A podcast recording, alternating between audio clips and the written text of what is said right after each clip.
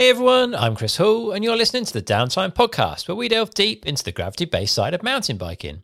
This week's episode is supported by Canyon and Earshots, and we've got a giveaway and a discount code for you coming right up. Last week, Canyon launched a completely updated torque family with twenty-niner, two seventy-five and mullet options in both carbon and aluminium frames, so there's something for every style, taste and budget. The Canyon Torque is a one seventy to one eighty millimeter bike which is D H certified, so it's built to handle the roughest of riding. Canyon's team rider Tommy G showed what it was capable of by popping on some triple clamps and using it for a rampage, so it really is a tough piece of kit. But Canyon were keen to make something that was not only a D H capable machine, but could also be ridden back to the top without it being a chore. They put themselves in the shoes of riders who are heading to Whistler or Queenstown for a season and need one bike to smash out part laps, but that they can also pedal out into the backcountry without it feeling like a tank as soon as the trail points uphill. It's even got space for a water bottle. The Torque continues Canyon's drive to make bikes that are easy to live with and a pleasure to work on and maintain by using things like full internal cable guides, double sealed bearings and replaceable thread inserts. It's another nicely thought out bike from the Canyon team. The Torque is in stock and available now over at canyon dot com, where you can check out the entire range. As a Downtime listener, if you use the promo code all features unlocked twenty-one, you'll get a free bike guard on all Torque carbon and aluminium orders.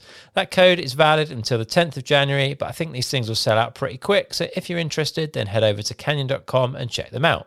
Full terms and conditions can be found in the show notes for this episode over on the website. The code again is all uppercase all features unlocked twenty-one. Earshots Bluetooth headphones are here to help you stay motivated while you ride and train. I don't know about you, but I've always struggled to find a set of headphones that stay in while I'm riding or in the gym. Earshots' patented magnetic ear clip solves the problem of earphones constantly dislodging and moving in your ear, so you can ride and train without distraction.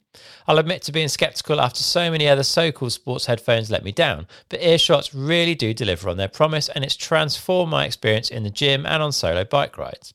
Earshots are based out in New Zealand and they're supporting riders like Windmasters, Sam Blenkinsop, Ray Morrison and Tuto Penne, so you know these things are being tested under some serious riding conditions. If you want to find out more, then you can head over to earshots dot com.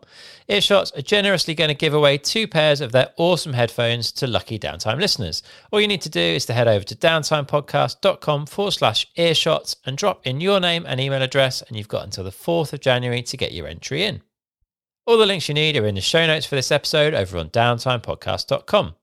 Please make sure you're following the podcast on whatever platform you listen. There's going to be a button there that says follow or subscribe, so hit that now. It's free and it means you'll get every episode as soon as it drops. If you can't find the button, then you can head to downtimepodcast.com forward slash subscribe, where there's links to all the major platforms there to help you. I'd also love it if you can give me a follow on Instagram and Facebook, where I'm at Downtime Podcast. It's the best place to keep up to date with what's going on, and it's always great to hear from you in the comments and the messages there. All right, this week I'm catching up with Paul Aston. Last time we spoke to Paul, he'd mentioned that he was looking to buy a farm and was going to set out on an ambitious project to turn it into a bike farm and use it as a base to create truly independent bike tests for us. Well, earlier this year, Paul started to turn that dream into reality, so we sat down to catch up on the progress. We chat about the farm, the credit card debts, and his experiences with the Canyon Sender and Commencal Supreme. Hear about Paul's attempt to podium at the Masters Worlds, the mountain bike that doesn't seem capable of much mountain biking, and much, much more. As always with Paul, there's some serious technical details that will really get you thinking. So, without further ado, here's Paul Aston. Paul Aston, welcome back to the Downtime Podcast. One year on, how's it going? Uh, hi, Chris. Yeah, it's going fantastically well in most most ways. And yeah, I can't believe it's a year. There's a lot has changed in one year. Yeah, there's plenty to talk about. So yeah, I think last time you came on, which was pretty much bang on a year ago, um, you had some dreams of buying a farm in Italy to use for various bike-related purposes. And um you've managed to make that a reality over the last twelve months. Just tell us a little bit, I guess, initially about the farm, because I think you'd been to see this place when we spoke last time, right? Yeah, I'm not sure if I've made it into a reality yet. Of like, on maybe on the first step of making it into a reality. Yeah, I'm not sure exactly what I said on the last the last podcast, but I had been to see it about the sixth of November, so a couple of weeks ago, one year ago. Yeah. And I've been looking at prop uh, at properties for for years, and just around that time last year, my brother found one. I don't know why, he was just scrolling through the internet looking for houses, and he sent me a picture of this one and said, "Have you seen this one?" I was like, "Wow, no, that looks amazing." And then me and uh, Ben Winder came to look at it, and we we were both like, "Oh my god, this is amazing! It's like the perfect place in every." Every way. There's like no no negatives really that we could see, apart from the big cracks in the walls. uh, but yeah, and then went from there and bought it in the end and moved in in May. Tell us a bit about the the farm itself and the and the buildings there, because it's uh, it's a pretty big spot, right? Yeah, it's uh thirty thousand square meters of land. Uh-huh. But it's not all in one parcel. It's like divided up slightly. And then the other parcels of land in between are basically mine, I've decided, because no one ever comes here. And one of the la- one of the landowners is my next door neighbor, Matilda, who's one hundred and one years old. Wow. So I don't think she'll be using the woods much anytime soon. Yeah, fair. Um So yeah, it feels like a lot more land. And there's one main house, the great house, we could call it. Uh, then there's a spare house, which we generally refer to as the shit house. And then, which is like an old stone. It's almost a ruin, but that's hopefully going to get renovated along the way at some point. And there's a big garage. It's like a one hundred square metre garage.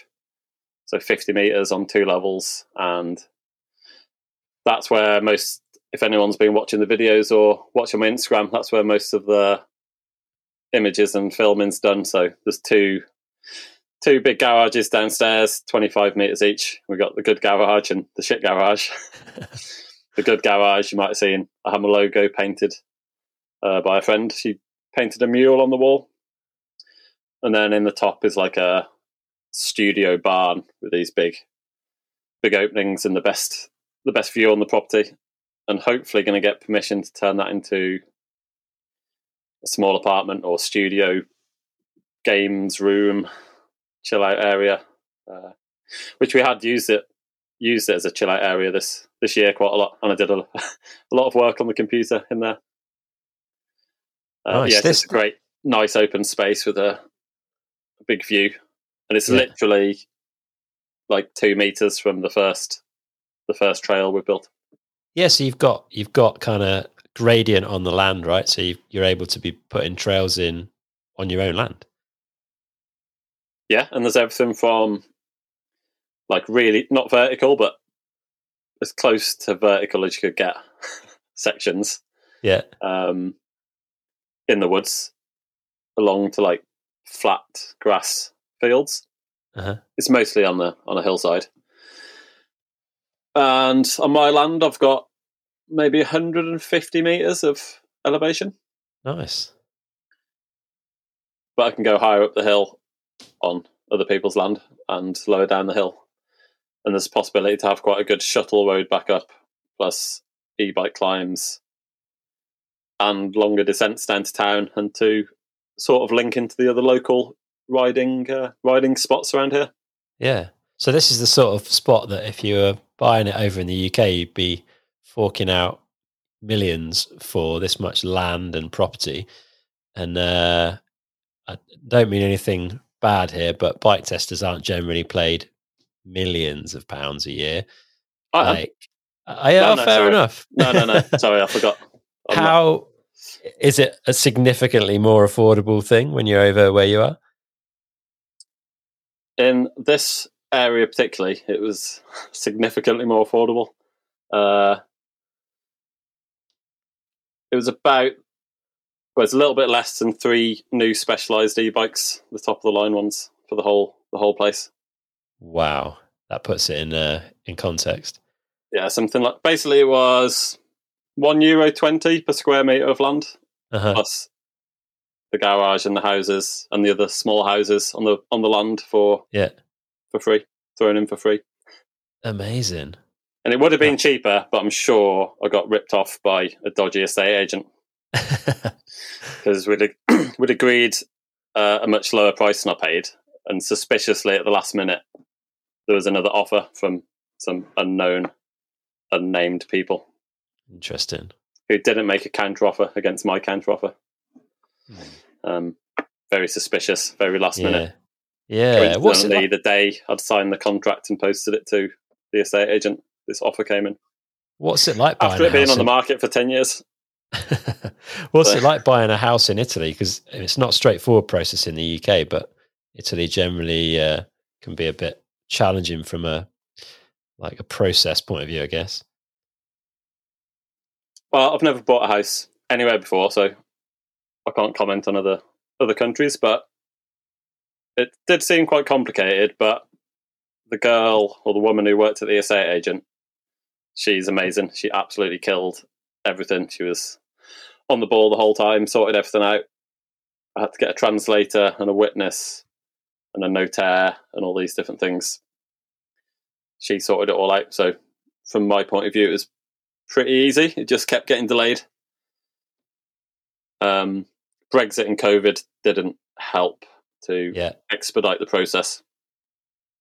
So I was hoping to have signed for it last year before the Brexit deadline. Yeah. Which is one reason I wanted to buy the house anyway. And yeah, I finally signed for it in May, like five months later. Um, but yeah, she sorted it all out. She was really good, and it was pretty easy. It's about about half, no, about thirty percent of the total cost was fees and tax. Wow. So the house was really cheap, and the tax, the paperwork was really high, really expensive. Fair enough. But you're in there, you've got your, your dream spot. What are the plans for it? Like, what have you done so far, and what are the plans longer term? So far, we have, well, I've done lots of stuff. I got the camper van stuck quite a few times in the garden, including the first day we arrived. We got stuck. Um, it was all completely overgrown and derelict when we got here. So lots of clearing. I've probably chopped two hundred trees. two hundred trees that were already fallen down. The grass was all like... Uh, nearly as tall as me in some places, like over a metre deep. So lots of cutting back grass, cutting back weeds, chopping branches off trees, chopping down fallen trees. Uh, we cleared, I don't know, like tons and tons of hay out of the barn and burned it all, like the equivalent to maybe twenty hay bales uh, and probably about one hundred kilos of rat droppings. Nice. Included, uh, and found quite a few dead rats and things. We cleaned out tons of rubbish out the garages. We scraped like an inch of mud slash oil off the garage floor from where an old tractor had been sitting in there. And then painted all the garage, or sealed it, painted it, bricked up the window. Uh, fixed. We had to fix loads of locks. Um, yeah, just trying to get the ball rolling, really. And then calmed down a bit over summer because I was out in some other places working and travelling. But we managed to build or clean one climb that sort of existed already. Uh-huh. Built one descent with a misspent summer's crew that you're yeah. working with at the moment, friendly with, uh-huh. in your downtime E P. Yeah. Which I haven't read yet. I'm still waiting to get one of those. Uh, what? We'll have to expedite. I've got to go and see... see Ben Winder soon, and he's got one at his house to pick up. So good stuff. And then last couple of months we've been uh, working on the house. So we ripped out all the electrics, cleared out loads of stuff, cleared out tons of rubbish, um, knocked off tons of plaster off the walls. It was all sort of damp and super brittle. Badly replastered most of the house. Painted the whole house now. Um, got the old central heating working. The washing machine still worked, which is good. Uh, most of the furniture, actually, we managed to rescue uh, and should be reusable. And so that's saving a bit of money at the same time on an already cheap house. And we even found one hundred seventy euros so far hidden in different places. Amazing. So it's getting cheaper. Keeps on giving. Keeps on getting cheaper, yeah. What's the plan for it longer term then? Like, do you plan to kind of put in a full trail network to have other people riding and staying there? Like, beyond the testing side of things that we'll talk about in a sec, what what do you see the farm becoming? Well, the ultimate goal is to have both of the houses renovated, plus uh, the studio barn. So there's accommodation for multiple people. And I have a little caravan, camper van parking zone for people visiting. And you're hopefully going to have a pump track, trials area, some B M X jumps, uh, climbs, and e-bike climbs, normal climbs, descents. And I'm planning to build first like a sequence of test tracks to test the bikes uh, for doing specific things like drops, flat corners, uh, braking sections, set size bumps, uh, set size compressions to pump through, uh, that kind of thing. So you've got repeatable um, individual test sections for testing different different aspects of the bike and the suspension. Got you. And where where is the farm? You're in Italy, right? But whereabouts? I'm basically, well, if you know Finale Ligure, yeah, you go to the top of Finale to the NATO base or the Din mm-hmm. restaurant. Yeah. And if you go down the other side about thirty, thirty-five minutes, you'll get to my get to my place. Okay, so you're not too far from Finale then if people are in that neck of the woods riding. No, you can get to the base in like forty-five minutes. Yeah. From the house. Um Which is pretty good because it takes thirty minutes to get to the base from Finale, so we're pretty yeah. close. Sweet. I won't reveal the exact location. Uh, That's fair. And is there much of a trail network going off that other side of the hill already, or not? Has it all gone heading back towards Finale? There is already some stuff off that side, yeah, into Malare, which are sort of some of the best trails that have been there the last few years. Like the new, the new fresh stuff that everybody wants to ride. Yeah. And I can get to the bottom of those trails in twenty, twenty minutes. Okay. Um, but there's also a really good sort of trail centre area between me and Finale at Cairo Montanotte. Uh-huh. Absolutely amazing trail centre. The rock, the rock around circuit. And they've got seven descents that are all really good and pretty long, like five, six, seven minutes. Awesome. Real, really nice features, really well built, really good flow. Like shuttled or self uplift, or how does it work? Mostly pedaling. You probably yeah. could shuttle. Uh, we've just been there a couple of times pedaling. Uh-huh. But really good trails. I can't believe that a lot of people from Finale don't go and ride there.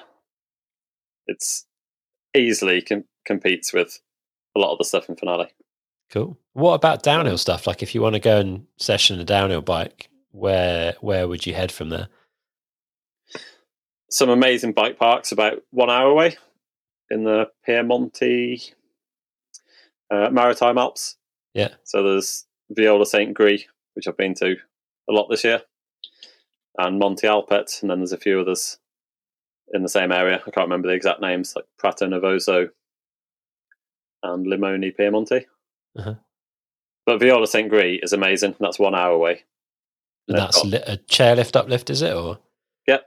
They're yep. all chairlifts, all those places. Yeah.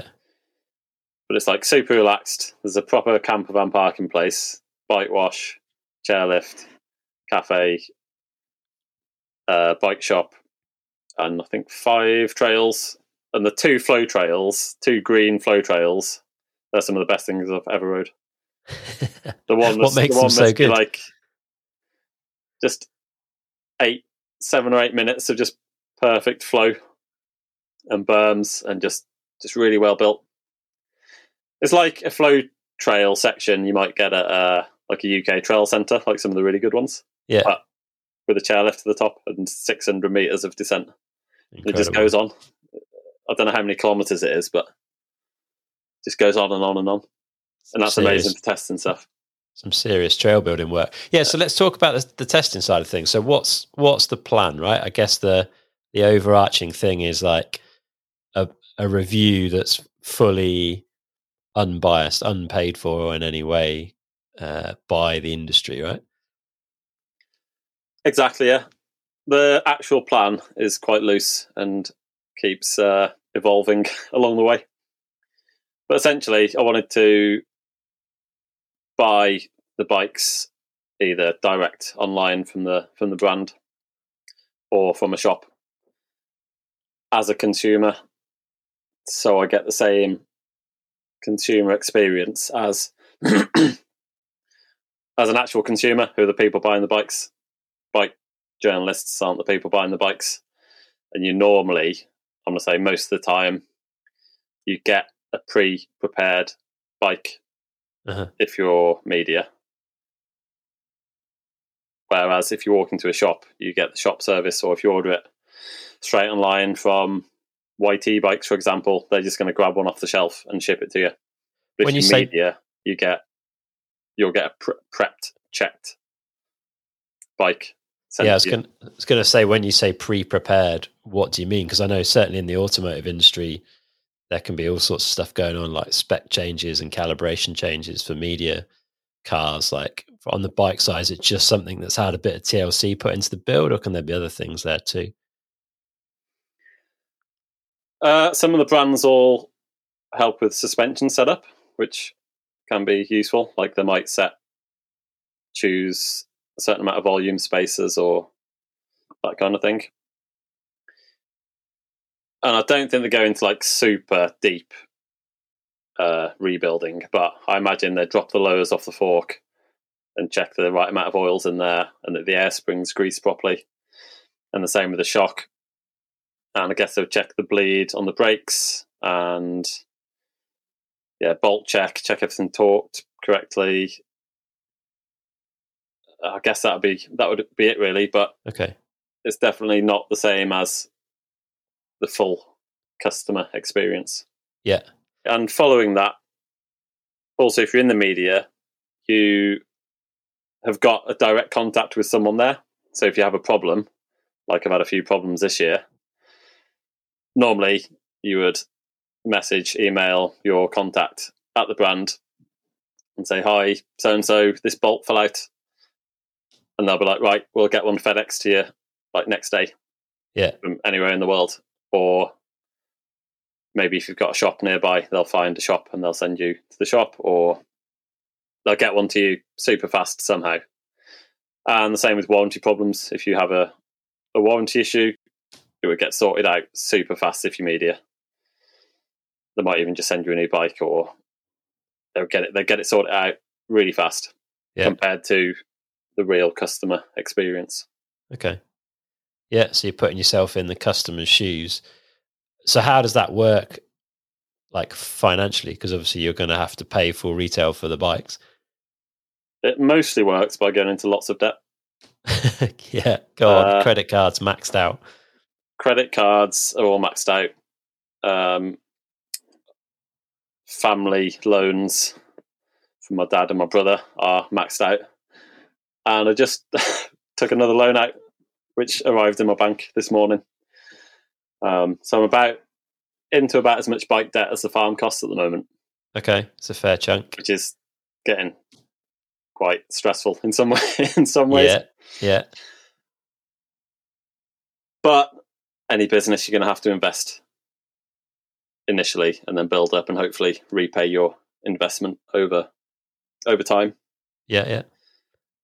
I have, I have got some other income. I do. I have been doing some photo shoots this year and copywriting for some brands, so that's bringing some money in. Plus the first couple of raffles I did. So it's not a raffle; it's a competition, a skill-based competition giveaway in the eyes of H M R C. And I sold a few things on there that I already had: uh, my B M X and the Dorado R R T fork. Uh, to get some money in, plus I've been selling some other stuff, and I did actually make a profit on the Formula Cura giveaway. Okay, so that's that's quite positive. I sold all the tickets and made a bit of a profit. So yeah, So is this, that's the ultimate way to pay for this, is that you'll, you'll uh, have a competition, however you want to describe it, for the bike once you finish the testing, that people can buy a, a ticket to enter kind of thing, and that you sell more tickets than the cost of the bike. Is that, that's ultimately how it, you'd like it to work anyway? That's exactly how I would like it to work, and that did work for the Formula breaks. Yeah. It didn't work for the Canyon Sender raffle because I lost about three thousand pounds on that. But I sort of knew I was taking a risk to to sort of see, see if it would work. But a lot of people did buy tickets, and I'm really grateful to everyone who did buy a ticket. But I just need some more, need to build up more, get some more followers, um, maybe choose a bike that's less uh, specific, like... Not many people want an extra large downhill bike, whereas yeah. the raffle, the where the brake raffle sold out because anyone could put those brakes on any bike at all. Yeah, so it opens up uh, the customer base for that. But yeah, the goal is to buy the bike, test it, ride it, tune up any parts that I think could be tuned, and then yeah, give it away in a raffle and add enough. Uh, quantity of raffle tickets to pay for my time, the testing, lift tickets, all that stuff, and hopefully yeah. a bit more so I can make a profit and invest and build up uh, in the future.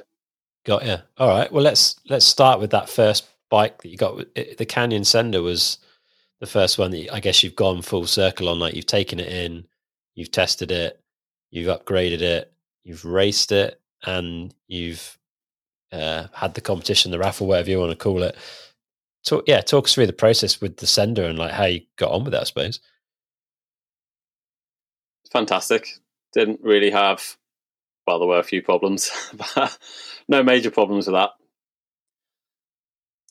That was a panic buy. I originally bought the Norco and I wanted to tune up the Norco and do an enduro race on it and the Masters Downhill World Champs. Uh-huh. This is the Norco Shore, right, with the triple clamp up front. And yeah, which they're yeah. selling as like a, a free ride bike. But to me, it looked like it had got a load of scope to upgrade it into a really good long travel enduro bike. Yeah. Uh, but I rode that once or twice and thought, I can't race this. It's a bit too small. I chose the large. It's a bit too small for me. Then I panic bought the Sender two week, two weeks before the race. And... yeah, I went and tested it as standard. I went to the uh, Praloop, the location of the, the Masters World Champs, to try and get some yeah. sneaky practice in. Sneaky, yeah. Spent a whole day there practicing on completely the wrong track. Because I didn't do my research properly, so I rode the wrong track. Um, and yeah, tuned it up. We changed the brakes. We changed the rear shock, which was the main sort of underperforming component. So we bought a Kitsuma coil shock for that. And I got a special custom fork damper from N S R Racing, Nigel Reeve, who used to be the Canyon factory racing mechanic for years. And yeah, he worked for Stevie Smith, Nathan Rennie back in the day. Yeah. And that was it with that, with that bike. It was quite simple. We dropped the spoke tensions a lot, changed the tyres. I didn't change the brakes on that. That was that was causing me some problems. Yeah, the suspension was amazing, and yeah, fantastic bike overall. Had a few what little co- issues. What caused you to drop the spoke tension, out of interest? Uh, Nigel's recommendation. Okay, interesting. Nigel Reeve, yeah. For to achieve what? Better compliance and tracking and grip.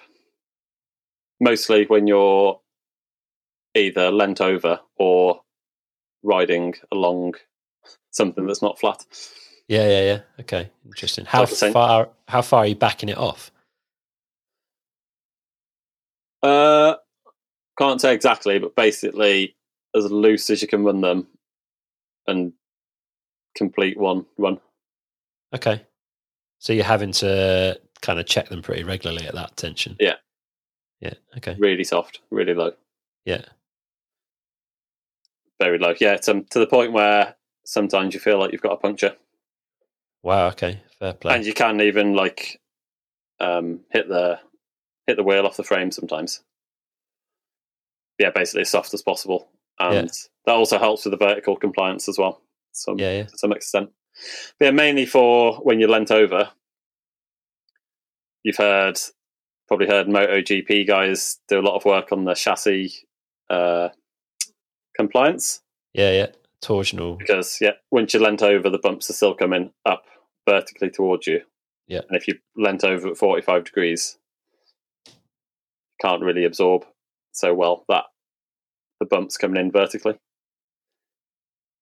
So if you drop the spoke tensions, it should give it some more compliance to, to track the ground and just... Just keep your wheels attached to the ground for as long as possible. Yeah. So you threw everything at it then for Masters Worlds, I guess.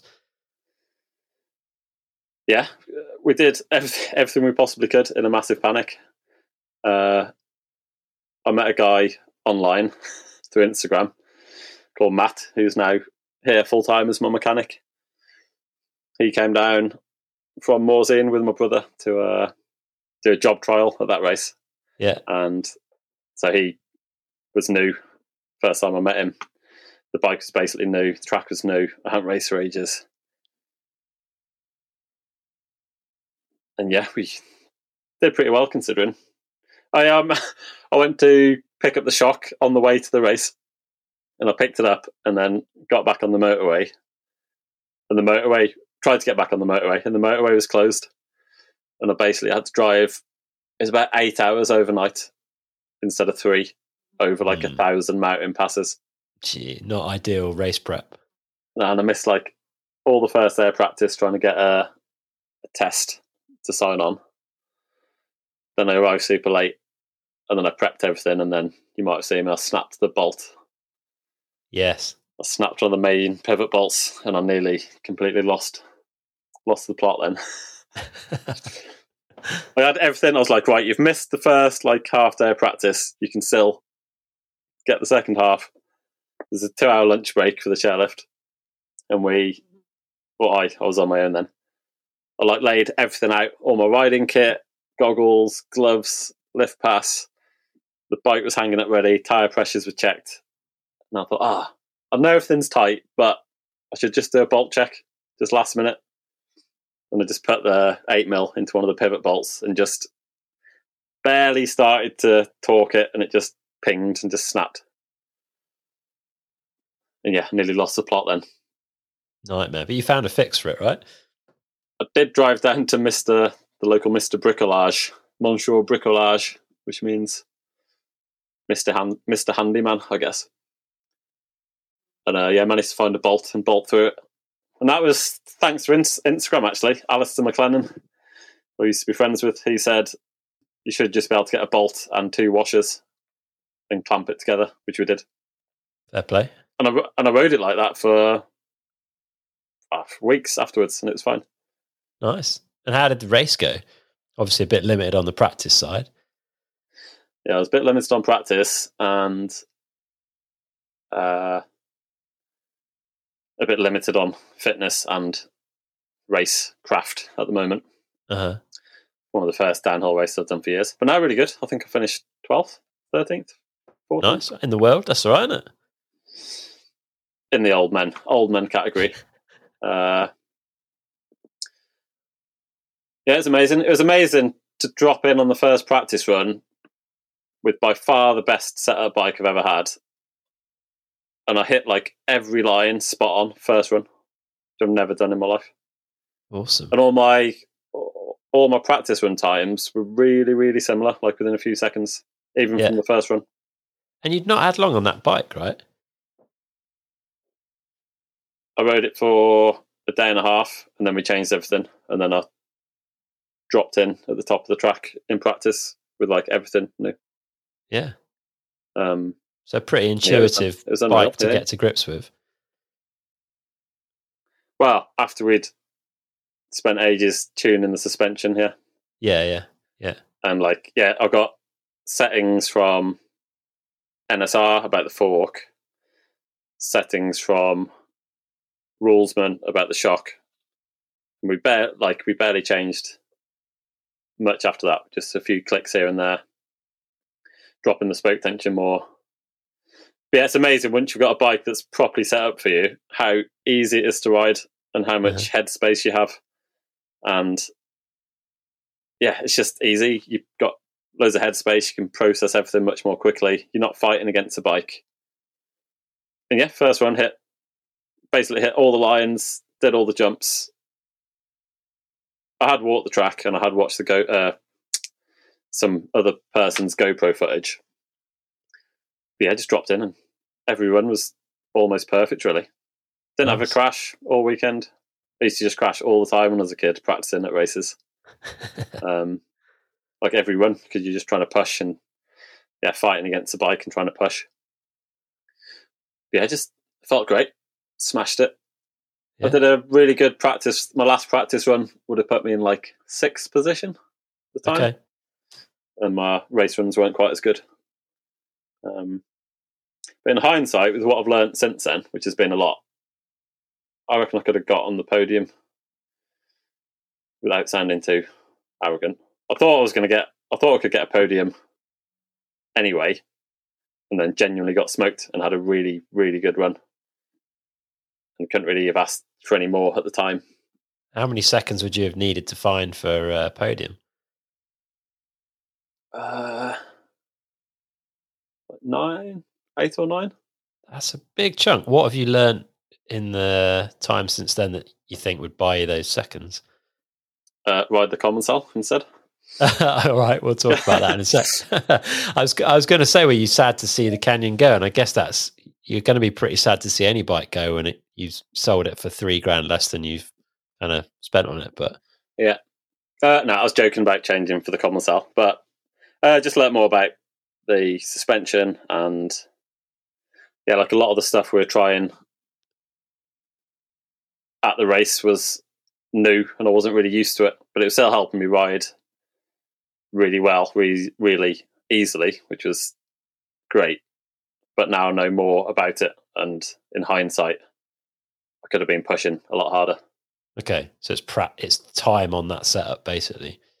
Yeah, and yeah, basically time on that setup, plus uh, a few other little bits of tuning we've done to the Boxer. We've got a coil spring in there now, and a couple of other things. I'm not sure if we should mention or not. We'll save them, save them for a video. Uh, yeah, that Box is unreal now. And the, the last time I read the comments out, I got to the bottom and Matt was there, and I was like, "Oh my god, that's like the best run I've done on a bike in my whole life." And I said, I was like, if we went back to Masters World Champs now with that bike and that setup and being used to it, I think I could have, even if I just dropped in first run on that bike, I could probably get a podium time. Impressive. Go on then, tell us a bit about the Commencal. Just, just, so, just guessing. Yeah, uh, privateer bike of choice. Like, it's super popular rig at bike parks and races all around the U K. See plenty of them. An obvious choice to get one and test, I guess. Yeah, well, I that was my second panic buy when we realised I'd lost a part from the Norco and it was going to take ages to get to get it. And I wanted to get the Canyon given away. So yeah, I panic bought the the Commencal, also because they were the only bikes in stock, the Canyon and the Commencal, through the summer. Yeah. And they're both X L and they had nearly identical spec. So I thought that'd be a really good bike to buy to test head to head against the against the Canyon. And yeah, amazing bike, fantastic bike. Again, we changed a lot of parts, tuned it up. Kitsuma on the back, the damper in the fork, changed the brakes. So yeah, the biggest problem I was having uh, with the Canyon was uh, the codes, SRAM yeah. codes overheating. So changed the Formula Cura brakes. Put the O chain on. The O chain makes a massive difference on that Commencal, even though you wouldn't expect it as it's a high pivot. Yeah. Interesting. I, I do think it's got twelve degrees of anti-squat, ex, uh, of pedal kickback, the Commencal, exactly. Right. So if you put the O-chain on in the twelve degree setting, it should completely uh, mitigate that. But it, yeah. I don't know exactly what it's doing, and I don't know if it's purely because of the pedal kickback, but it definitely make that bike makes that bike a lot better, even better. Interesting. Yeah, you put you've run the O chain on the Commencal and on the Canyon, right? Yeah, yeah. Did you feel it had as significant an effect on the Canyon as it did on the the Commencal? On the Canyon, it has more effect on the sort of the force coming through your feet and keeping your yeah. feet on, which it does help on the Commencal as well, but that's not as noticeable. But I don't know why, it's just smoother. The bike's a lot quieter, mm. and it, I don't know exactly. I can't really work it out, and I haven't tried to isolate exactly what it's doing, but I'm not sure. Possibly something to do with, well, a high pivot in general, you don't have any chain growth on the top chain line, but the lower chain line, you do get more chain growth there. Uh-huh. So your rear derailleur, your cage will be moving a lot more to uh, keep the chain tensioned as it goes through the travel. Yeah, yeah. And then the O chain is also working in sync with that somehow. Yeah. It's improving that lower chain line rear derailleur movement somehow. Yeah. I don't know how much or...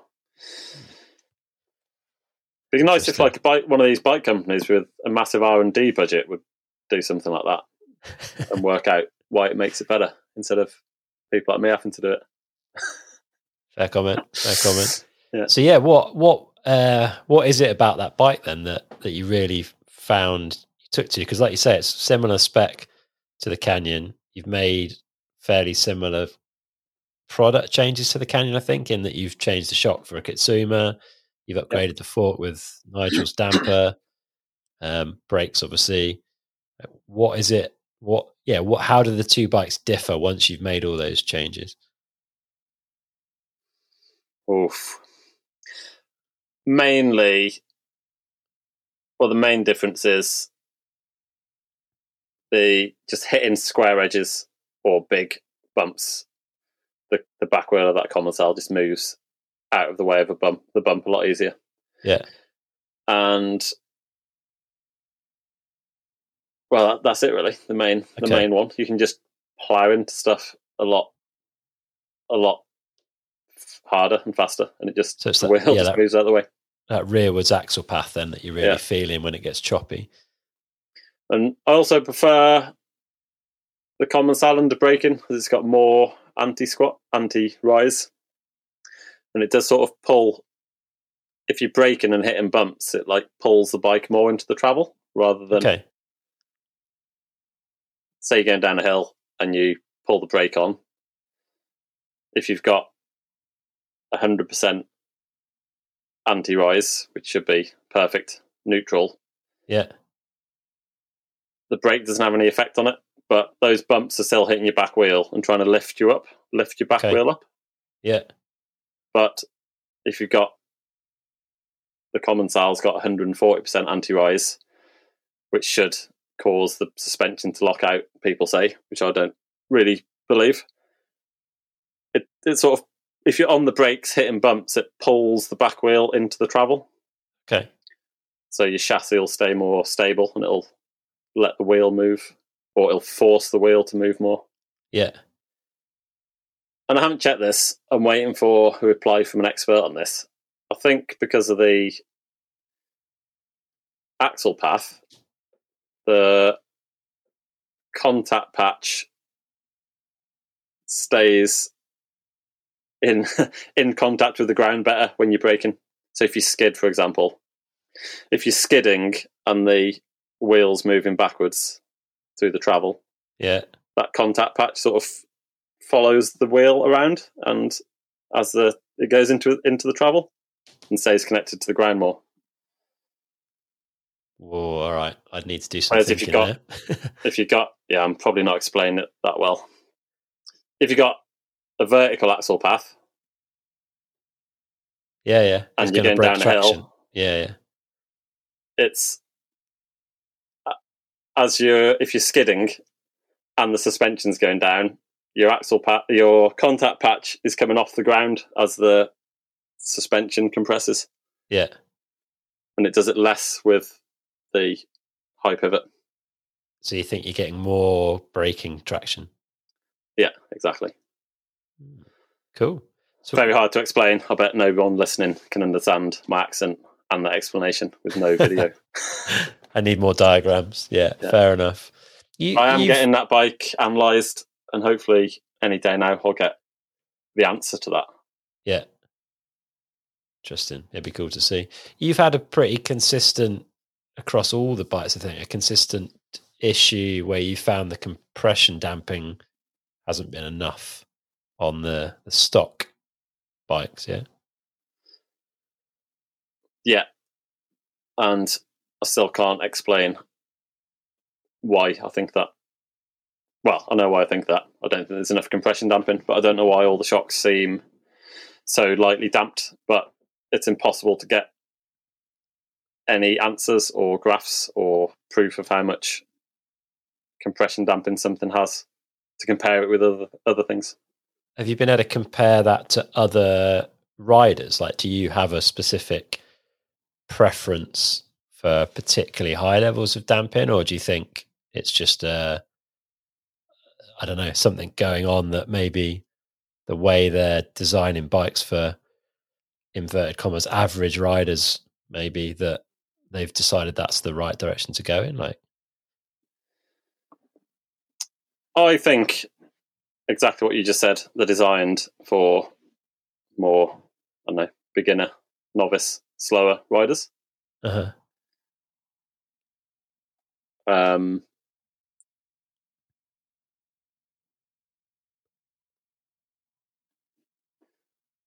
yeah, I think they're designed for more novice, slow riders, but none of the brands will tell you that. And none of them will say, this bike's got like a light compression tune. We think it's for beginners. If you're an expert, you want to get it tuned to this or yeah. do this to it. It's just like, seems to me like chuck it on, one size fits all. There you go. Send the marketing team to work to say it's the perfect tune for everybody, which is impossible. Yeah, I guess that's part but, of the problem, isn't it? Everyone's very different in their own body shape and weight, and also how they ride the bike. So making there's no, there's no perfect shock tune for everyone that's going to hop on that bike. There's always going to be outliers, I guess. Yeah, which I think's absolutely fine, but you'll never find that on a, a bike company website anywhere. It'll just tell you it's the perfect kinematic or tune for everybody, or like the perfect fork stiffness from everyone from a forty kilo female E W S racer to one hundred twenty kilo novice e-biker. Yeah. It's like impossible to have the perfect amount of stiffness for those two types of people and everything in between, but that's all we all we hear, really, unfortunately.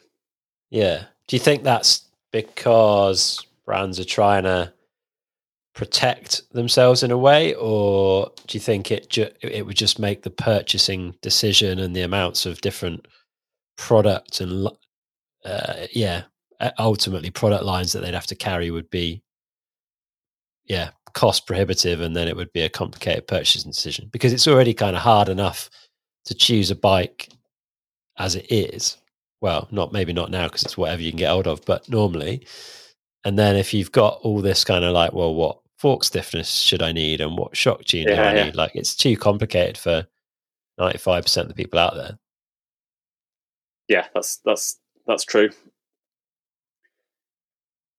Yeah, I don't have the answer to it, really. If we look at motocross, for example, they just seem to sell like standard bikes, and people generally do a lot more tuning. Yeah. And anyone that I've met who rides motocross, even not that serious, people aren't that seriously into it. Basically everyone, as soon as they get a new bike, brand new or used, they just take the suspension off and just send it to their suspension guy. Okay. And get it tuned for their weight and their riding style. Yeah. And go from there. But mountain bikes, you just, everyone just gets straight on the bike and, and rides it. Yeah. Is it? And I don't complica- think any of these. So I think all the shocks I've had have been massively underdamped, and they're all rock shock shocks.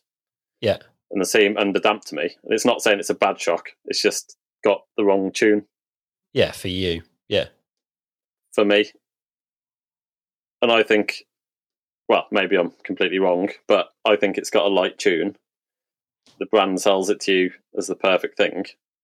I'd just prefer it if they sold it and said, this is our shock. It works roughly for this kind of person, but we advise you to go to your local service centre, speak yeah. to the expert, go with your bike, talk to them, describe your riding style, where you're going to ride, and let them tune it to the manufacturer's recommendations to get them the right tune. Yeah. And I think everyone could have a much better bike. Basically, everyone who's got a mountain bike today could have a much better bike if they just got the suspension tuned. So I'm not, I'm not close to motocross. I don't know the details, but it, uh, am I right in thinking that suspension designs in motocross are, I, I'm talking kinematics here, are more um, similar across the board than in mountain biking? Yeah, motocross have just got one type, which they invented, decided it worked, and then just kept it. Yeah, fair enough. But that makes the that makes the shock tuning piece easier, right? Because you you understand the whole puzzle. Whereas if you're shock tuning for a bike that you don't have the kinematics for, then it's not quite as straightforward. Yeah, I don't know exactly in motocross if how much they differ. They're all essentially the same design, as in terms of a single pivot and yeah. a linkage, a pulled linkage to drive the shock. But I don't know how much they differ. I don't know much about motocross, but I have just seen people that buy a brand new K T M, whatever, from the shop. They take the suspension off it and they send it straight to the, the suspension guy before they've even rode it. Yeah. Just because that's what everyone does. Yeah. Do you think we'll see which, more of that? Which makes sense. In mountain biking, like there's it, it already happens, right? But not not obviously not to the same extent. Yeah, hopefully hopefully it will uh it will become more sort of mainstream. Uh it's amazing the difference you can make. Like some bikes you can get and they just feel so bad, and you can ride them for months and months and they just feel not that good, and then you get the suspension tuned. It's like an epiphany, like, oh my God, I can ride, I can actually ride it now at last. Um, yeah, massive difference. And, well, one thing is you also have to have really good suspension with a really good setup before you can really tell what the other stuff's not doing correctly. Okay. And I think a lot of people have never had really well set up suspension. Got you. And it's only in the last couple of years, I think, that I've had bikes that have had amazing setups. Not because I've set them up amazing and I'm some kind of genius. I've gone to the right people and they've done it. And then we've worked together to get their expertise and my riding knowledge of how I ride and what it feels like. And then meshing those together to get the the feeling that you want. Yeah. And when you get the feeling that you want, just everything becomes easy and possible. Um, and there's a few, like, now I see quite easy to uh, quite easy to feel. Uh, how to describe it? Uh, characteristics that you want to get towards. Yeah. So the one. The first one is you want to be able to ride pretty much as fast as you can go down something and brake basically as hard as you can brake and not have any fork dive, which uh-huh. is ideal. And you want to be able to rail berms pretty fast and not have any, uh, not let the bike go anywhere really past sag or past like forty percent travel. So like long, fast bike part berms, it should, you should have enough compression damping that you don't really compress into them. Yeah. And what else? I should be able to do the biggest drop that you can do safely, even if you're pushing yourself a bit. You should be able to do like a pretty big drop or jump that you can just about handle physically the landing. Yeah. And you want to always have like ten, fifteen mil travel left after that. Okay. And that's for the what? time when you mess something up and you've gone over your limit of what your body can absorb. You don't want to bottom out at that point. Yeah, okay, bottom so out, you've got that reserve. Yeah, if you bottom out at the point when you're absolutely on the limit and your chest's on the handlebars, if you bottom out then, like metal on metal, you've got problems. Your hands are probably going to fly off. Yeah. Yeah, you want that bit of extra for the time that you really do something stupid or mess something up. Okay. Which, I had exactly that with that Dorado last year. The Dorado R R T. I was in Chatel Bike Park. Hit a jump in the mud. Slid on the takeoff. And it was like a ten metre jump. And I nosedived. I didn't even get to the landing. I nosedived like into the hole behind the landing. Oh. And I just had all these thoughts going through my mind, like, I'm just going to go over the bars. Season's over. Hospital. Two broken arms, broken collarbone. And I just like basically hit the back of the jump in a massive nosedive at thirty, forty k's an hour. Yeah. I was just sure I was going to die basically and just rode through it. No problem. The fork just Because took the it. fork had a bit left. Yeah, and it still got like five mil left travel at the end. It was two hundred ten mil travel fork. Um, yeah. Yeah, like perfect tune. Perfect tune for me in that in that situation. What about the rebound side of things? Uh, really fast. Just fast. How how would you describe too fast?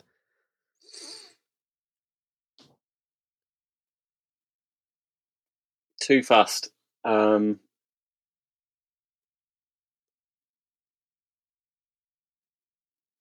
It's quite hard to get it too fast if you've got sufficient amount of compression damping. Like the the classic example is if people get kicked off a jump, yeah, they often think it's the rebound is too fast and they slow the rebound down. Yeah, yeah. But normal, nearly every time, if you get kicked off a jump and bucked forwards, providing your technique's half decent, that's because you don't have enough compression dampening in the rear shock and you'll go through too much travel. And then you've got to come rebound out of that travel back to your normal position. Yeah, yeah. But the amount of extra force that generates the rebounding, it'll start to push you forwards in the air. Uh-huh. Whereas if you have more compression damping, you go through less travel on the takeoff and then you get less of a rebound effect. Got you. So, yeah, it's pretty hard to find if you've got too much rebound. Normally, you just start to feel like, I don't know, sketchy or loose, maybe. Yeah. Like, start to feel a bit loose. But yeah, I've I've mainly just been following recommendations this, this year and just sort of going with what they what they say. Yeah, Nigel and Rulesman. And then trying okay. like a couple of clicks here and there. Yeah. But the rebounds normally within one click of what they say, and I just leave yeah. it. Just leave it and there. Normally pretty wide open, not wide open, but towards the wide open end of the spectrum. Yeah, normally to, if people feel the bike, they'll say, wow, that feels fast. Also, right. The rebound's sort of proportional to the speed that you ride at, and I don't think I'm a particularly fast rider, but I'm faster than most riders, even in my old age. So if you're travelling If you're travelling faster, you have to have faster rebound. Yeah, to keep contact with the ground. Yeah, exactly. Yeah, yeah, fair enough. Well, we can't we can't not talk about the Norco. Sure, you've mentioned it in passing, um, but that feels like the bike that you've had the most um, challenges, shall we say, with? It has been challenging. I think it was the first bike I ever bought at full retail price. Okay. And uh, I feel a bit bad now because I just feel like I'm just kicking the crap out of that bike just continually, just like stamping on its grave. But it's probably the overall the worst bike I've ever had. Yeah, in terms, but of not because being able of to ride it. Yeah, because of a few relatively, well, not in, not insignificant, but like it's a few small things that are causing it to be that worst bike ever, right? Some fundamental things. Yeah, the fundamental thing was the bolt falling off on the second ride and not being able to get a replacement bolt, nut and bolt for two months. Two months. Yeah. And that's pretty bad. Not completely Norco's fault, but they didn't have it in stock when I asked for it, yeah. Which I do sort of blame them because they should, I think, you should have the spare parts in stock before you sell the product. Uh-huh. Would be my, well, obviously that's a perfect world. I know you've had supply chain disruptions and stuff this year. Yeah. So it could be from that. But ideally you want to sell a product and from day one have the any spares there for backup. Yeah. So yeah, it took a couple of months to get the bolt. And then yeah, the bolt's just come in come in loose on the rear end. I can't find anyone else that's had the same problem. So the bike could be misaligned or bent or something could have happened with it. But yeah, we got the new bolt. We followed yeah, we followed the torque specs from the manual. We Loctited it. Yeah. And then a couple of weeks ago now, did literally one run in Finale and it came two thirds of a turn loose. Strange. And then did another run and it was like nearly a full turn loose. Yeah. And it's like really short amount of thread. There's only three full threads on the nut that receives the bolt. So three full rotations and the bolt will come out. Yeah. And in two runs, it came one out of three loose, which explains how I lost it in the first place because I only rode it for about, I think, twelve runs in Cran Montana. Yeah. And then it had fallen out at the end of the last run. And I, I didn't even notice. It must have fallen out like right at the end of the last run. Uh, so that was a major problem. And yeah, and then we, and then the chain coming off. The chain would just, the first day I rode it, the chain didn't come off at all. But I think in hindsight, when you've got a brand new chain, you know, it's like super greased and sticky. Yeah, yeah, yeah. Like not tacky, like not oiled when you get it. It's like, yeah. Grease, like thick, tacky grease, yeah, and it didn't come off the first day, and then it got continually worse. And I was going absolutely mad last week. It came off like fifteen times in one run. Jeez, I mean these are long runs, but still, that's that's yeah, they're like twenty, twenty minute runs in Finale, fifteen, twenty minute runs. Yeah, it's the high pivot, right? The Norco Shore with fairly limited chainring wrap. Yeah, so there's three models of that bike. The top, the higher two models have, uh, I think, Eagle, SRAM Eagle or Shimano gearing, and they both have yeah. a narrow wide chainring. I got the cheaper bike part version, and it's got some really old... Matthias keeps bullying this poor crank and saying how bad it is. It's like a really old school crank. Yeah. Marked up as like a new... product with the new okay. logos and stuff, but it's still got four bolts on the back of it for a granny ring if you want a yeah. granny chain ring. Nice. And no narrow wide teeth, and that really old, like, I'm not sure, normal crank extraction method, and we couldn't get the crank off. Okay. I didn't have the tool. I haven't yeah, taken yeah. a crank off like that for ten years. I'm probably starting to sound like a, a snob now. What, like a tape? Oh, a bottom bracket with a taper on it? That old? Not tapered, it's splined, but you need to uh okay like thread in a crank extractor. Yeah, yeah, to pull it. Pull the crank off. Yeah. And we're laughing because that crank's so crappy, bless it. It's not even on the Raceface website, below their budget ninety-nine dollars crank. Wow. It's like a ninety-nine dollars budget crank, and then the Chester isn't on the website at all, which is the one I've got. Um, but yeah, I'm just bullying it now. But the chain just kept coming off. But we... We did solve that by we put a narrow wide chainring on. Yeah. And we also spaced the bash guard over because the bash guard was like seven millimeters away from the chainring, yeah. from, the, from the edge of the chain, and we spaced it over uh, four and a half mil. Plus, we put rubber tape on it, which is about yeah. a couple of mil as well.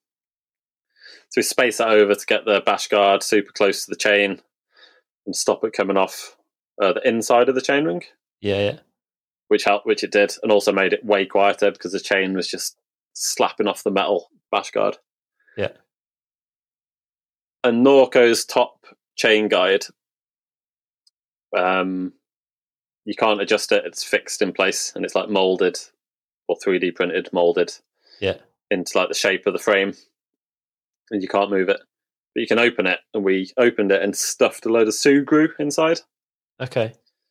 Because there's quite a lot of excess space around the chain, so the chain yeah. could just pop off the off the the idler wheel and come off.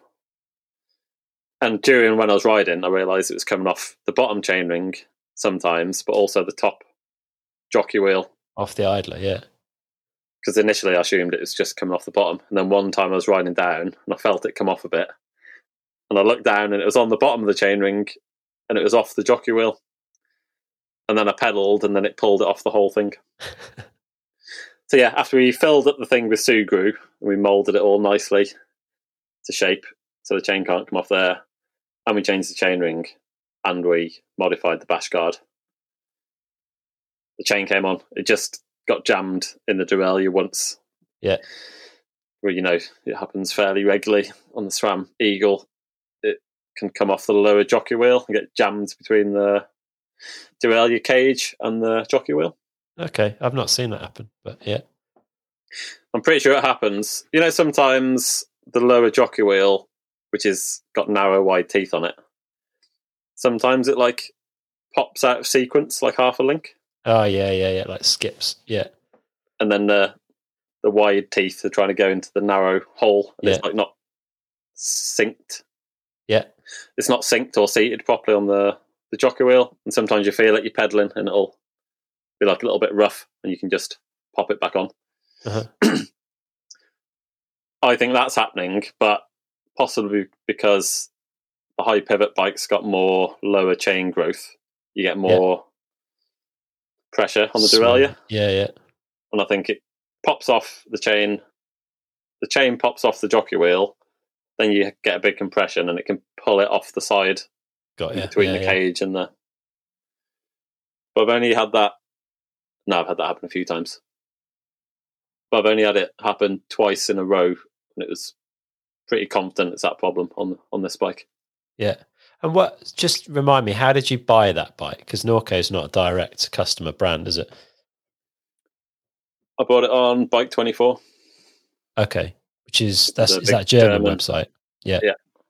And so I bought loads how... of them. They've been they've been really good. No affiliation, but they've been really, really helpful this year.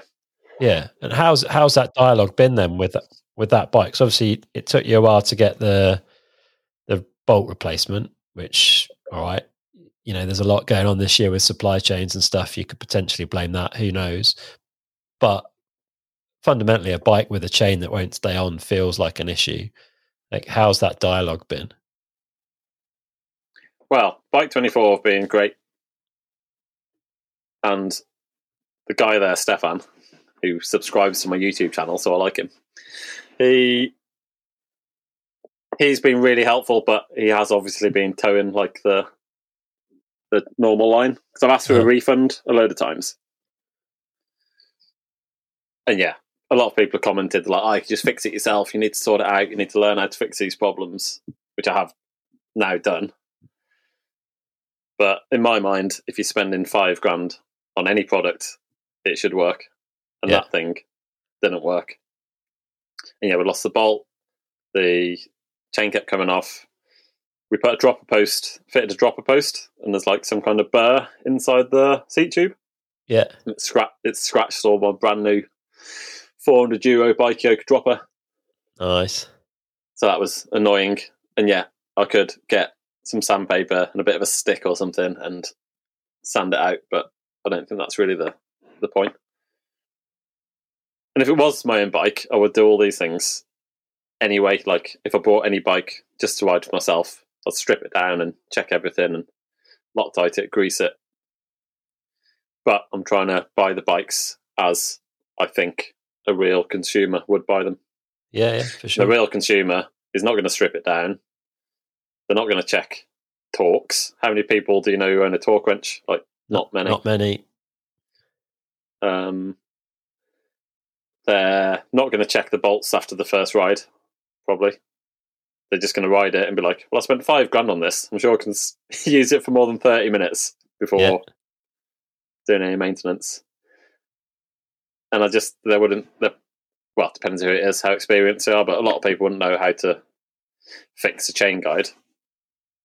We knew how to do that because we've got a lifetime of experience of crappy chain guides from fifteen, twenty years ago when you're before clutches and before narrow wide and all this stuff, yeah. like solving problems, how to keep your chain on for any kind of bike back in the day. I'm lo- I've lost where I'm going now. I've started ranting, I think. You're all right. Well, yeah, I guess like where, how, how do you see brands or shops dealing with something like that? Because I think, you know, the bolt thing is unfortunate. Maybe there's an issue with that particular bike, like you say, in alignment, but it feels like that the chain setup as it was was never going to work. I don't know if you've heard of other people having this issue, but it feels like a sort of a fairly fundamental flaw. Yeah, I my guess is, and Norco can reach out to me and say what they think. I think that that bike in that exact spec wasn't test road. And I think this is quite normal in mountain biking. They've probably got a mule or samples of that frame. They build it up with probably the nicest kit for like the top end bike or what the top end bike will be like. Yeah. Or I'm assuming from my experience in the bike industry, it's really easy to get like the top stuff if you're a tester. Uh-huh. So if you're going to go and test ride that bike and you're the tester, you might as well get the best stuff, access and whatever electronic stuff and the yeah, yeah. best suspension and drivetrain that you can get.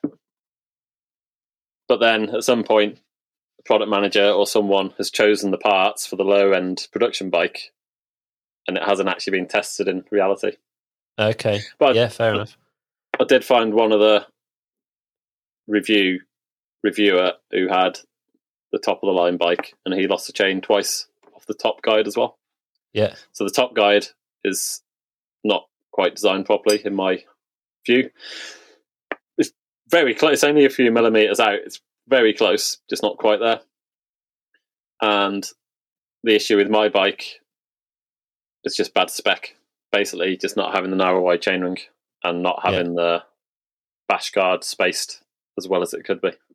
And with supply chains this year as well, uh, I think a lot of bike companies are having to switch like specs and builds from what yeah, maybe they initially had. So maybe they had something that worked and then they've couldn't get enough stock of it and made a last minute change that they've not either tested or had the time to test fully. Yeah. Well, this this story's uh, been evolving quite a lot in the last few days, and I don't know the, the true answer yet, but uh, I did have one guy message me saying he saw two people on Norco Shores, the same one, in a bike park in Canada this year. He said he rode past two people, both putting the chain on, which is funny. And initially, Bike twenty-four were saying, oh, the chain coming off and losing the bolt. They're like, that's not a warranty problem. Right. And they didn't say it was my fault, but they're essentially saying, if that's not a warranty problem, it's your problem, so it's your fault, and you need to, yeah. to sort it out. But then I think I did prove it was a problem with the bike because we fixed it by changing yeah. it. And I did prove, I think, that the bolt coming out was not my fault because we got a new bolt, we Loctited it, we torqued it, we rode it, and it just came loose again. Yeah.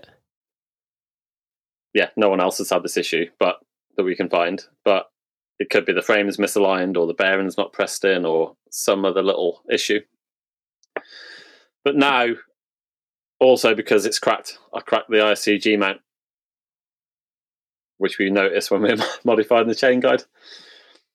At some point, a rock's flown up, hit the bash guard, yeah, and the force going through the bash guards cracked the I C G mount at the weld onto the bottom bracket. Okay. So now it's going back for, to Bike twenty-four for a warranty check, possibly for a refund because of all the problems. And I asked for a refund multiple times, just saying, I'm not happy with it. It doesn't work. I haven't been able to ride it. It's a bike park bike. I've missed all the bike park season. And again, some, some people might think that I'm being snobby about this, but I'm doing it for the consumers and the customers. I'm trying to do it as a con- as a real consumer would do.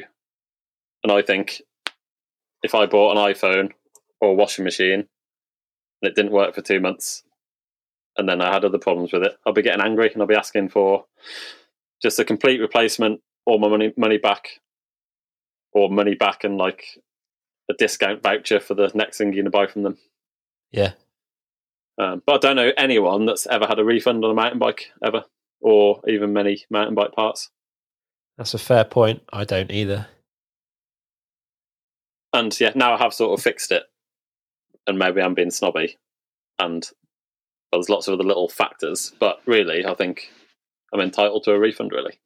Yeah, you shouldn't have had to go to the extent that you've done to get that thing to work for the chain to stay on. That's on a modern bike, that doesn't feel yeah. right. And yeah. even so if I do get a refund, I'm still going to lose about a couple of grand. Plus, I missed four. I had four times I was going to go away with that bike, testing and riding for fun, and I missed all of them. Yeah.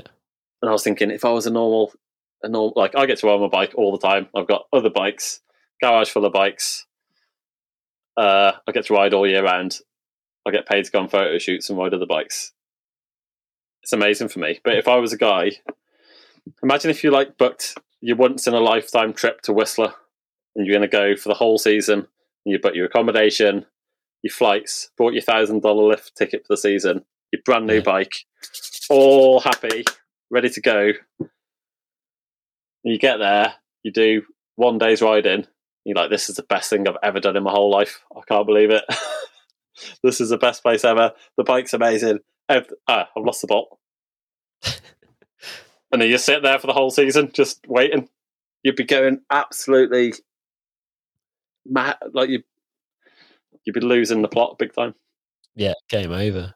So how do you feel then, in hindsight, having had those issues? Like, would you rather have those issues in a bike where you've bought it direct from the brand or in a bike that you've bought through a shop? Because like people are still a bit split maybe on that, and brands are, are still split on the model they're going down.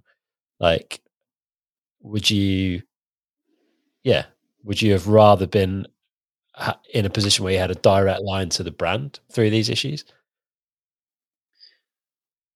In this case, yeah. And if we judge it against the Canyon Sender warranty, which I had, which is, so I bought three bikes this year. Two of them have been, well, one's been warranted, and the other one is probably going to be warranted or refunded. What was the warranty on the Canyon? Was that the bolt? No, the the Sender's got full length internal channels, carbon oh, yeah. carbon tubes for the the hoses and derailleur hoses. Yeah,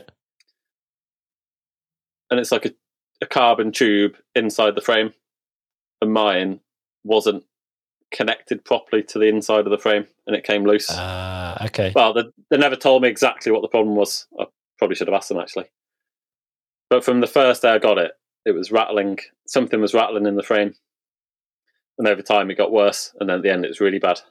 Yeah. And it looked to me like the whole tube was disconnected from the inside of the down tube and it was just rattling okay. against the, the down tube. And they did change. Canyon were really good with that, to be fair. Really quick on the communication. It did still take like four or five weeks in total to get the bike back. You have to talk to them, agree to do this. They, they agree they're going to check it out. You have to pack it up, arrange the collection, gets picked up, shipped to Italy. The Italian service centre checked it. Then they got a new frame sent from Germany to Italy. Then they had to rebuild the bike, ship it back to me. Yeah. So it's still like four or five weeks. Yeah, Canyon were very good in that. They might have recognised my name or know what I'm doing with the reviews and maybe expedited it a bit, but I did the whole thing exactly as a customer would through their yeah.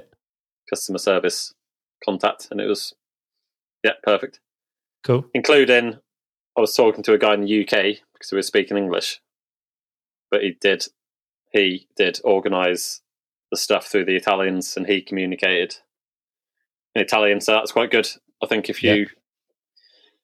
if you're a Canyon customer, you'd always be able to talk to your local language centre, and they would then sort it out for you. Cool. So you wouldn't have to try and speak to someone in German or Italian if you didn't speak those languages. Uh-huh. And Bike twenty-four have been really good, but they're a reseller, and they've been going back and forwards with Norco about it as well, which just adds an extra layer of uh, you know, time. And Norco in Canada, they're in Germany. It's just going to add time to when the times that people are answering questions, replying to emails. Yeah. Uh, it's just another level of uh, complication, I guess. So your experience so in this so case, far... I'll definitely go with the Canyon uh, direct customer service. Yeah, yeah, yeah, yeah. Interesting, because, yeah, I guess that some people are put off by that lack of a shop from a support perspective, but in this instance, it feels like it's almost been better to have that direct connection to mm. resolve the issue.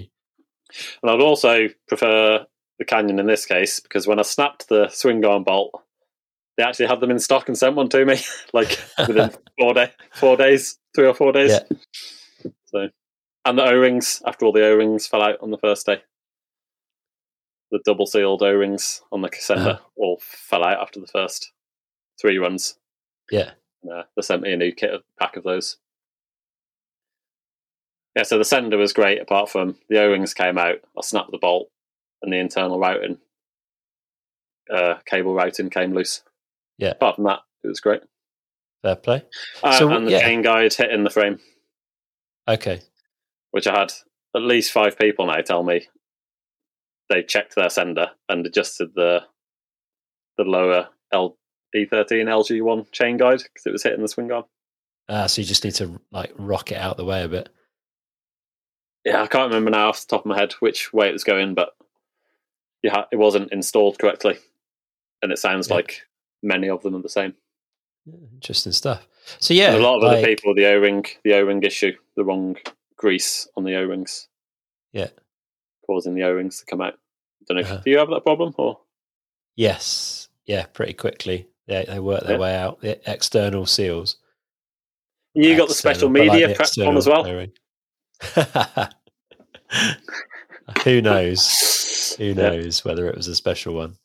But uh, basically, yeah, all, no, all the O-rings got chewed on that internal and external. I don't think they're a particularly essential thing anyway. Really, are they? They're just going to help the sealing a little bit, like. Functionally, it's just there to stop stuff getting in. Yeah, it's just an extra level of of uh, sealant. If yeah. for any normal people, they should keep those in. If they're staying, yeah. there's no point in taking them out. But if you want the ultimate performance, yeah, yeah. you can take you them out, and it'll give friction. you a little bit more, yeah, a little bit less friction. Yeah, interesting. So, how's the whole thing been going down then? You've obviously you've kind of. I guess the Sender you've done start to finish, the Norco Shores turned into a bit, well, a lot of a saga that's kind of ongoing. The Commencal, is that sort of part for now? I don't know, but like, how's how's the response been from the general public, right? Because that's who you're aiming this at, isn't it? Us normal people who are like buying bikes, consuming bikes, and and living through the reality of owning modern mountain bikes. The response has been fantastic. I've had nearly no negative anything at all. Everything's been great, super positive. Uh, YouTube channel is still tiny, but it's gone up to like one thousand four hundred subscribers. Okay. And pretty much every comment, every video is like one hundred percent positive, thumbs up. and positive comments, so that's good. I'd like it to have a lot more reach, but that's going to come with time, hopefully. Uh-huh. Um, my Instagram followers have gone up a lot, and I got tons and tons of uh, private messages from people, which is good. A lot of people saying, oh, I watched that video, and yeah, I checked, yeah, like the Canyon. I checked the chain guard, and you're right, my chain guard was out of place, or uh, I can't think of any others now off the top of my head, but a lot of people saying, oh, yeah, I watched that, and you're right, this this this did this, or this happened, or changed this, and it made this better. Yeah. Um, I'll try and reply to everyone. If I didn't reply to you, sorry. Uh, yeah, I got loads of messages, loads of great messages. Uh, a lot of emails as well from people asking advice on what they should buy or what they should do, or uh, yeah, that kind of thing.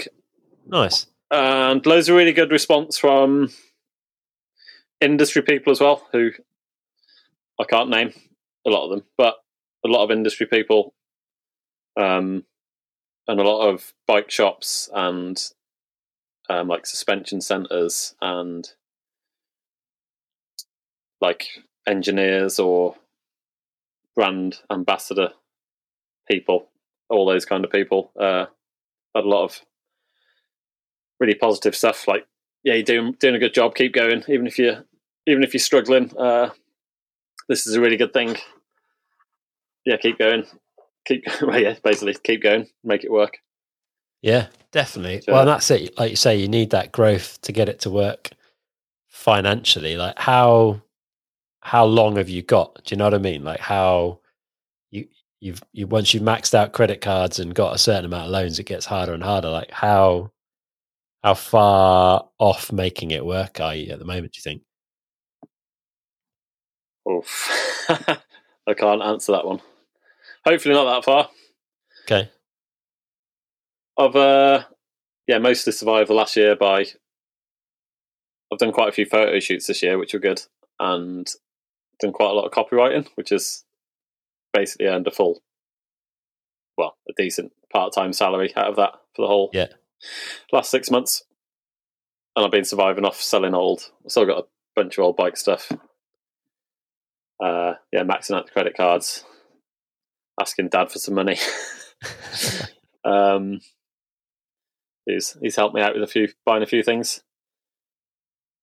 and I have had quite a few donations as well through Ko-fi and the Linktree link, which you can now get donations directly from that. Uh, okay. Not a huge amount, but I've had uh, well, enough to buy a couple of pairs of brakes or a new shock or something for your bike, so that's all yeah. appreciated. One guy gave me two hundred bucks, and I don't know who he is. I could never work out who he was. Uh, Fair play. Yeah, a lot of people donating three, five, ten, twenty euros. Yeah. Which is great. All, all helps. And, well, I'm hoping now I've built my own raffle website. Sorry, competition, skill-based competition giveaway site. Yeah.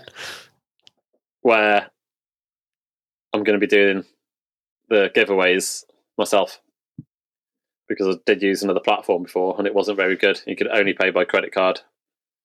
And a lot of people had credit card um, transaction problems. But now with my new website, which is just going to be Aston M T B dot com, like all my other platforms, or Aston yeah. M T B. I should be able to go there and buy the raffle tickets and pay with credit card, PayPal, bank transfer, Apple Pay, Google Pay, any of those things. Wicked. That might and I don't have easier. to give away. Yeah, and I don't have to give away ten percent of the profits to a raffle platform. Yeah, I do have to give ten point five away to PayPal, which is a bit annoying. But hopefully not, there won't be all PayPal payments. So yeah, what's the best way f- for people, if people are looking to enter the uh, skill-based competition, what's the best way for them to pay for you to pay lowest fees, if that makes sense? Uh, I think bank transfer, followed by credit card. Yeah. Followed by PayPal. Okay. Not exactly sure. Hopefully, when this goes out, it'll be live. I'm still not live. We've been uh, trying to get it live for two months now. And that's why you asked a few minutes ago, the Commencal is on the back burner waiting until that raffle site's ready. Is that uh, the yeah, next the bike to get raffled? Gone. Well, it was going to be the Norco because I really wanted to get rid of it, but now it's looking like a refund, yeah. hopefully. So yeah, then the Commencal, which I've done most of the review for. I just need to finish that off and uh, sweet, yeah, get it up on the site. But there's also yeah. going to be a few other things on there which I'm going to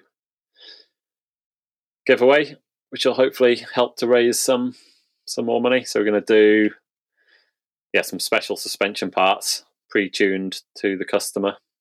Nice. And a few of the little special bits and pieces. Plus, there'll be a few products on there, some Aston M T B products on there soon to sell. So, some merch. Mer- I don't want to do merch, but there's going to be some kinds of merch, hopefully. What? Uh, Not another T-shirt. Nobody needs a T-shirt with my logo on it. What are you thinking? Can you give anything away? I was trying to get some gloves made. Okay. Because, yeah, I think I agree with people selling T-shirts to promote their brand. But there's enough T-shirts in the world and nobody needs a T-shirt with just my name on it and a picture of me. No Fair. one needs that. But gloves, you always need gloves. You, yeah. Gloves are always a handy, handy thing to have. Uh, when you're riding, so I was going to get some gloves and maybe some little bike products.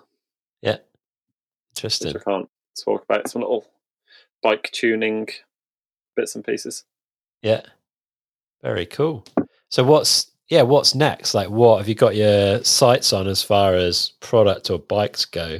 Because if the Norco gets uh, refunded and the Commencal's gone, what fills the gap? Like, it's there's not a lot of stuff in stock at the moment, huh? I have been heavily considering getting into electric motocross bike reviews instead of mountain bikes because I've got loads of land and a lot of the electric motos are cheaper than mountain bikes and probably way more fun. so, um, I'm very tempted to get a Sur-Ron or Sur-Ron. Those little electric motos. Oh, I've not seen those. Sur-Ron, Sur-Ron, S U R R O N. I'll have to have a look. Uh, they're only four thousand euros now. And they look really good. Sam Pilgrim's got some good videos, jumping one. Ah, uh, I think, yeah, I might have seen some snippets um, of that, yeah. And a working car, because my car's completely destroyed. Well, the car my brother gave me, I rallied too hard, too much. And might have bounced off a few barriers on the way back up to my house. Oops. The road the road up to the house is like, well, it's actually a rally stage. They have a rally here every year. And I might have hit a couple of barriers, which were put in the racing line. For some reason, the barriers were in my racing line. Um, but now, seriously, I'm going to try before Christmas to get everything raffled off. Yeah. Then Matt is going back to Brazil for two months, the mechanic. And I'm not sure how bad the winter's going to be here. It could be quite cold, snowy winter. So yeah, I'm trying to get rid of everything before winter. And then February, March, buy hopefully three or four e-bikes. Okay. This year, because I didn't have a plan and it was all everything changing as we're going along. I was pretty sporadic in the way I bought the bikes. But really, I want to buy yeah, three or four e-bikes with the same motor or the same like Bosch system, for example, or Shimano yeah. system, and get them all in and do all the video at the same time on my test tracks. So yeah, also going to build, hopefully January, February, spend a lot of time building tracks. Uh-huh. Then get the e-bikes in. Yeah, try and get four at the same time. Do all the reviews in one sort of block to hopefully speed up the processing time and the yeah, speed up the work rate. Yeah, and a bit and less ra- focus on all off. bit less focus on downhill bikes then? Like maybe this year, like you say, they were both panic buys, but it's been quite heavily downhill bike focused. No, I want to get e-bikes for the spring because it's a perfect time to ride them in my woods or on the local stuff. Yeah. But hopefully get rid of them all by summertime and then get some uh, downhill bikes again for the summer. Uh-huh. I do actually have an antidote downhill frame on order, the new one. Yeah. For another custom build. Very nice. I'm after buying the off-the-shelf bikes, I am I'm a bit torn whether I want to do stock bikes or just go for ridiculous custom builds. I, I, can, now, I can see which one might be more fun, but maybe for the consumer, the stock builds are more relevant. I don't know. Mm, but it's probably, hopefully, be more people buying tickets on the custom stuff because it would be harder to harder to get like one of a kind. Yeah, things. Very true. Yeah, and I have been in contact with a lot of bike companies who are up for doing some custom, interesting stuff. So, uh-huh. yeah, probably be a mix of the two in the end. A bit of yeah, off the shelf stuff and a bit of custom stuff. Um, awesome. I should also Exciting. have a Starling next week or the week after. Okay, which one? Or Spur, the gearbox driven yeah. Starling. So that's going to be my winter bike. So there will be some stuff coming out about that over the winter. Very nice. And yeah, hopefully get to the get the e-bikes in the spring. Yeah. Or just Good electric stuff. motorbikes. Yeah. So a year on then, like looking back at what you've achieved this year, like how do you how do you feel about the project so far? It's a huge undertaking, both like with the farm and everything there, but also the, the business and trying to set something brand new up in the mountain bike world. Oh yeah, the whole overall, it's been yeah a lot of hard work. If you yeah take into account all the Brexit problems, bureaucracy problems, virus problems, uh, general Italian organisation, like waiting six months to get the water connected. um, yeah, and trying to renovate a house and build trails and test the bikes and learn how to make videos and set up a YouTube channel and do the raffles and try and complete Tinder and set up a vegetable garden. It's, uh, yeah, been a lot. They, I think a lot of people probably find the same when they do a big project, like day to day. Day to day, I'm always anxious and a bit stressed about it not going quickly enough. Yeah. But then if you look back through all the photos and stuff over the last, uh, I'm not sure how long, six months now, since May. You're like, wow, we've done a lot, a lot of stuff, and it has been progressing really well. But obviously, when you're there each day, it sort of looks the same. Yeah. Um, I think I've only been here four months in total, actually, at the farm. I think I'm about, yeah, six or seven months now since I bought it, but I've been away for at least two months. Okay. On different riding trips, photo shoot trips, Tinder trips, um, all that, all that kind of thing. Weekends yeah. away in Finale, uh, yeah, weekends in the bike bike parks and stuff. So, cool. yeah, progress has been really good. If nice. we can keep this up for five years, we should have a pretty good thing going at the end of that. Yeah, nice one. Well, if people want to go and check it out and see the videos and everything, like. Where where should they head, and, and if they're liking what you're doing and like the sound of it, how can they best support you? Well, mostly on Instagram, followed by, well, Instagram has short updates and some little review type updates of the bikes. Yeah.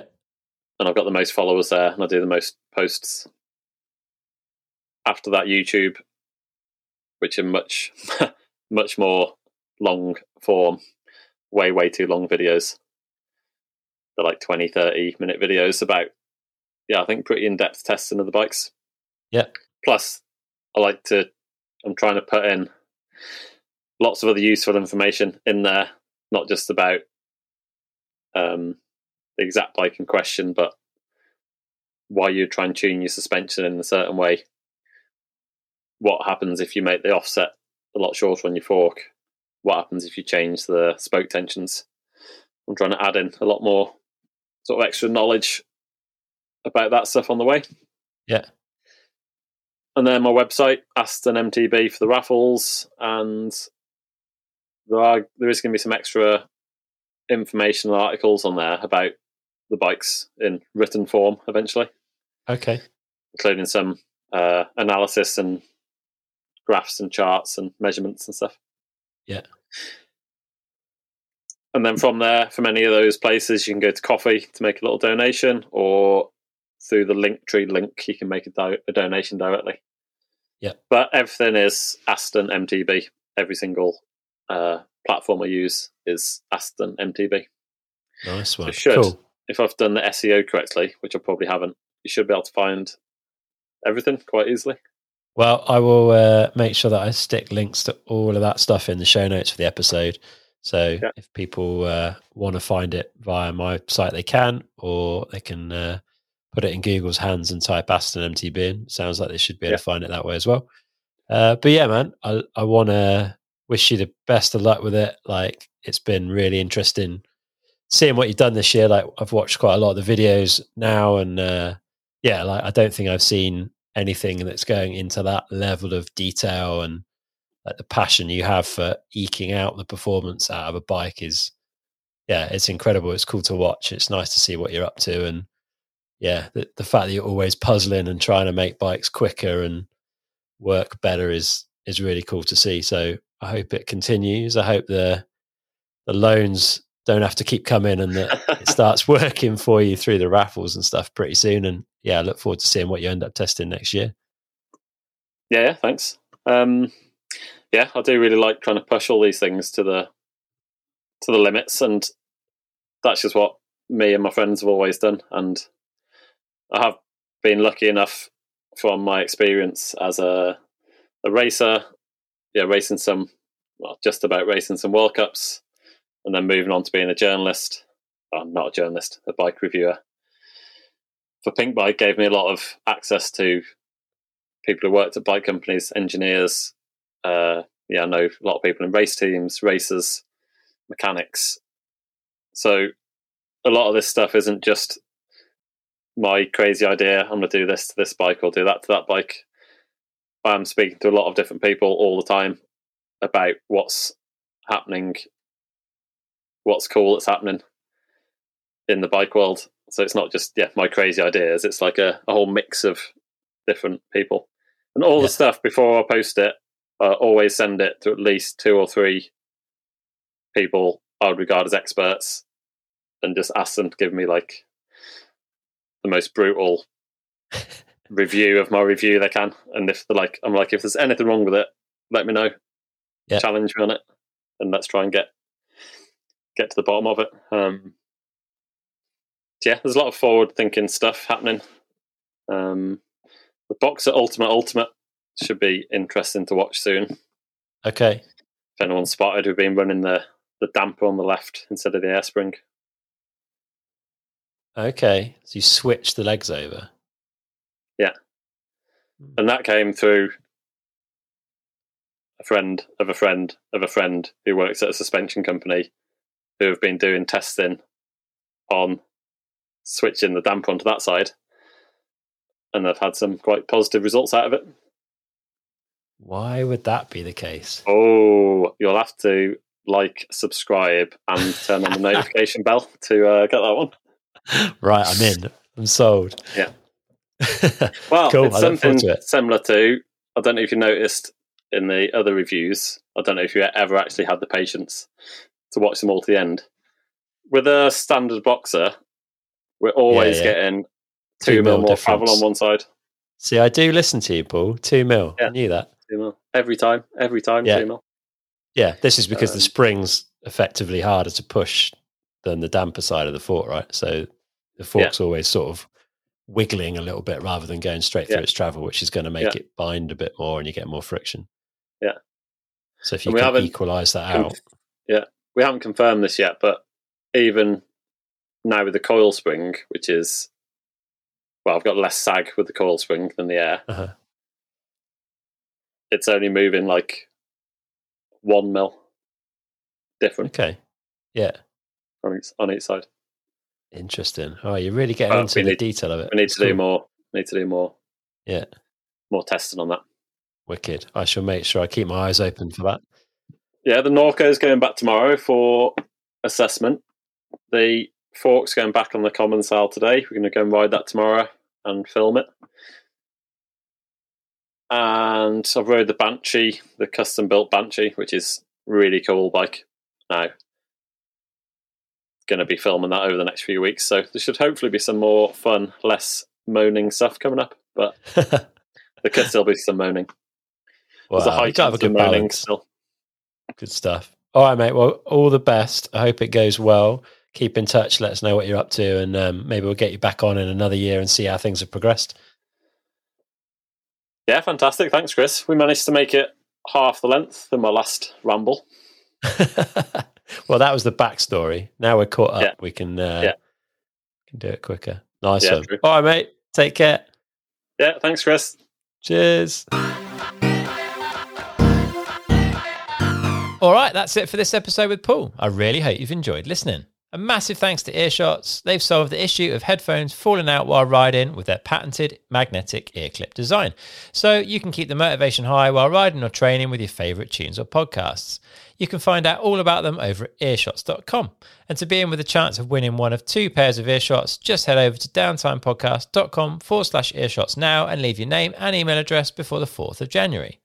Also, a massive thanks to Canyon for supporting this episode. They've just launched their updated big hitting torque with all wheel size options covered and both aluminium and carbon versions available across a wide range of pricing. If you want to get your hands on one, then you can get free bike guard with your purchase by using the code all features unlocked twenty-one at the checkout. That's all in uppercase, all features unlocked twenty-one at the checkout over on canyon dot com. All the links you need are in the show notes for this episode over on downtimepodcast dot com. If you're still listening and you've got a bit of time, there's a few things you can do to help out. First, and most importantly, spread the word by telling your rider mates about the podcast, because the more people who listen, the easier it is for me to keep the podcast going. Share the episodes on your social media. It's an awesome way to spread the word and get some buzz going around the episodes. And if you've still got a bit of time, then a review on Apple Podcasts goes a long way too. All right, we're going to have another awesome episode coming up really soon. But until then, get out and ride.